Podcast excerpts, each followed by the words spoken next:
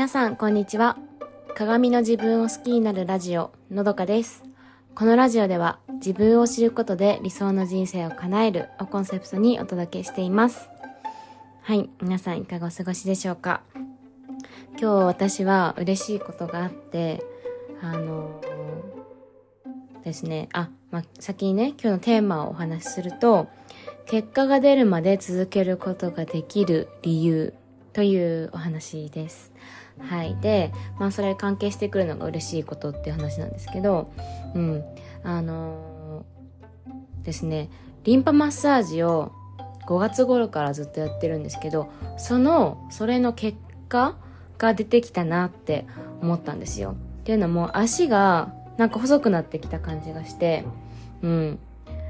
あのー、そう、お母さんに言われた言葉がきっかけだったんですけど、なんかそのデニム、そんなにブカブカだったっけ？って言われて、あ細痩せたんじゃない？って言われて、うん。で、それで、あ、そうなのかなと思って鏡見たら確かになんかちょっとスラッとしてきて、そう。だからその、多分ね、やってることってリンパマッサージぐらいだから、うん。あ、それの効果が出てきたんだなと思って、嬉しかったんですけど、私なかなかその効果が出るまで何かを続けるってことが、あの、なくて今まで。そう。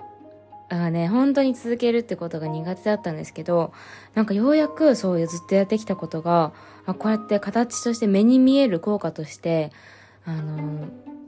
ー、なんだろう、できたことが本当に嬉しくて、そう。で、じゃあなんで私はここまで続けることができたんだろうっていうね、思って、ちょっと考えてみたんですけど、あのー、まあ、一つは、一つにね、家庭を楽しめたからなんじゃないかって思ったんです。そう。で、リンパマッサージって、あのー、まあ、どういうことやるかっていうと、もちろんいろいろ、リンパマッサージの中でもいろいろあるんですけど、私がやったのは、まあ、言ってみたらストレッチなんですよね。主にストレッチ。そう。寝っ転がって、あのー、足を、右足を曲げて、その曲げた右足を左側に持ってくるっていう。で、手は、あのー、180度伸ばした感じ。一直線に腕を伸ばして。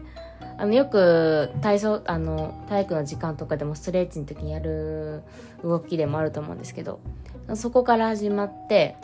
あのー、っていうね。そう。主に下半身と腕、胸あたりを伸ばすっていう、動きを私はずっと同じ動きをしていて、うん。で、これって本当に気持ちいいんですよ。もうやった瞬間に、あ、伸びてるな、気持ちいいなってすごく感じることができる、あの、リンパマッサージなんですね。そう。でこのすぐに実感できるってところがミソで、そう。もうすぐにその、気持ちいいっていう快感とかが得られるんですよ。そう。足が細くなるっていうのは、それを続けてきた先にある効果であって、あのー、そう、伸び、伸びた時にリンパマッサージをした瞬間にわかる快感とか、それが楽しいとか嬉しいとか、そういう気持ちが、あの、得られるからリンパマッサージ私は続けてこれたんだなって思ったんですよ。で今まであの筋トレとかウォーキングとか私したことあるんですけど、全然続かなかったんです。で、それって私の場合はその筋トレをする時の、あの筋トレってやっぱ痛いが先に多分来ると思うんですよね。疲れるとか辛いっていう感情。それが、それが心地いいって思う人もいると思うんですけど、私はそれを心地いいと思わなくて、そう。だから続かなかった。筋トレした先にシックスパックが待ってるかもしれないけど、でも、そこに行くまでの、うん、つ、あの、あの筋トレ特有の痛いとか苦しいっていうのに私は、そう、あの快感を得られなかったんですね。あと、ウォーキングも、あのー、やってた時、まあ朝暑くなる前にやろうと思ってて朝やってたんだけど朝だとまだ体が起きてないしあの、私はやっぱ顔洗って、化粧水塗って、あの、クリーム塗って、日焼け止め日焼け止め塗って、で、髪の毛もちょっとセットして、みたいな。なんかその時間っていうのが結構、あの、めんどくさいって思っちゃってて、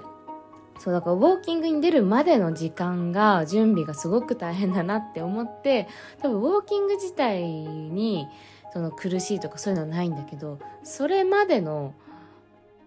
過程っていうのが楽しめなくて続かなかったんですよ。そ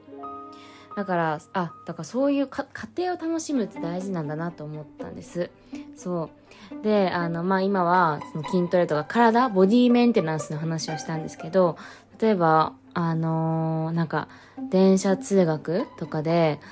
あの、電車に乗って見える景色、電車からしか、車窓からしか見えない景色が好きとか、私だったらあの、富士山をね、あのー、ちょこちょこいろん、その要所要所で富士山が見えるスポットがあって、その大学に行くまでの間に。でそれを見るのが見たい、富士山を見つけるっていうのがすごく好きで、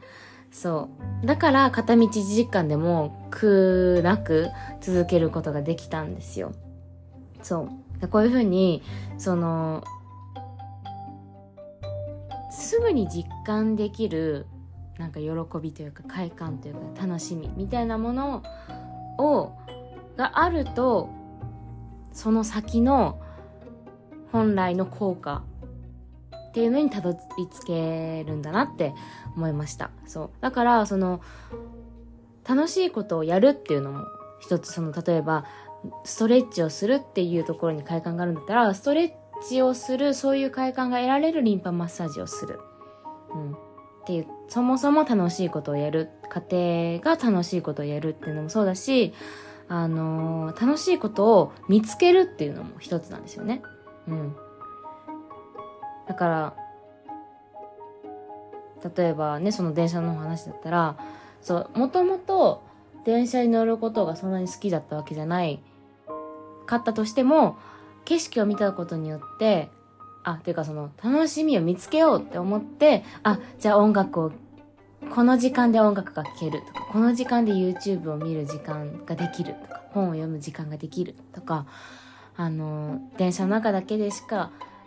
中からしか見えない景色を見つけるとかね。それ、楽しみを見つけるっていうこと。どちらかができれば、楽しいことをやる、そもそも楽しいことをやるっていうのが、その中から楽しいことを見つける。うん。どちらかができたら、あの、その過程っていうものを自分が好きなものとして、うん、捉えることができるので、その先の大きな効果につながるって思います。はい。続けるって本当に簡単なことじゃないけどちょっとしたそういうあの工夫というか、うん、だけであの大きな効果が得られるので一緒に頑張りましょうはい。えー、それではね、今日もお聴きいただきありがとうございました。今週の木曜日24日にですね、えっと、片付けコンサルタントのまっちゃんとインスタライブをします。えー、感性と思考から見た世界というテーマで、お送りしますので、ぜひ、あの、概要欄からインスタグラムフォローしてお待ちください。皆さんに、あの、インスタグラムでね、会えるのをとっても楽しみにしています。えー、それでは、今日も素敵な一日をお過ごしください。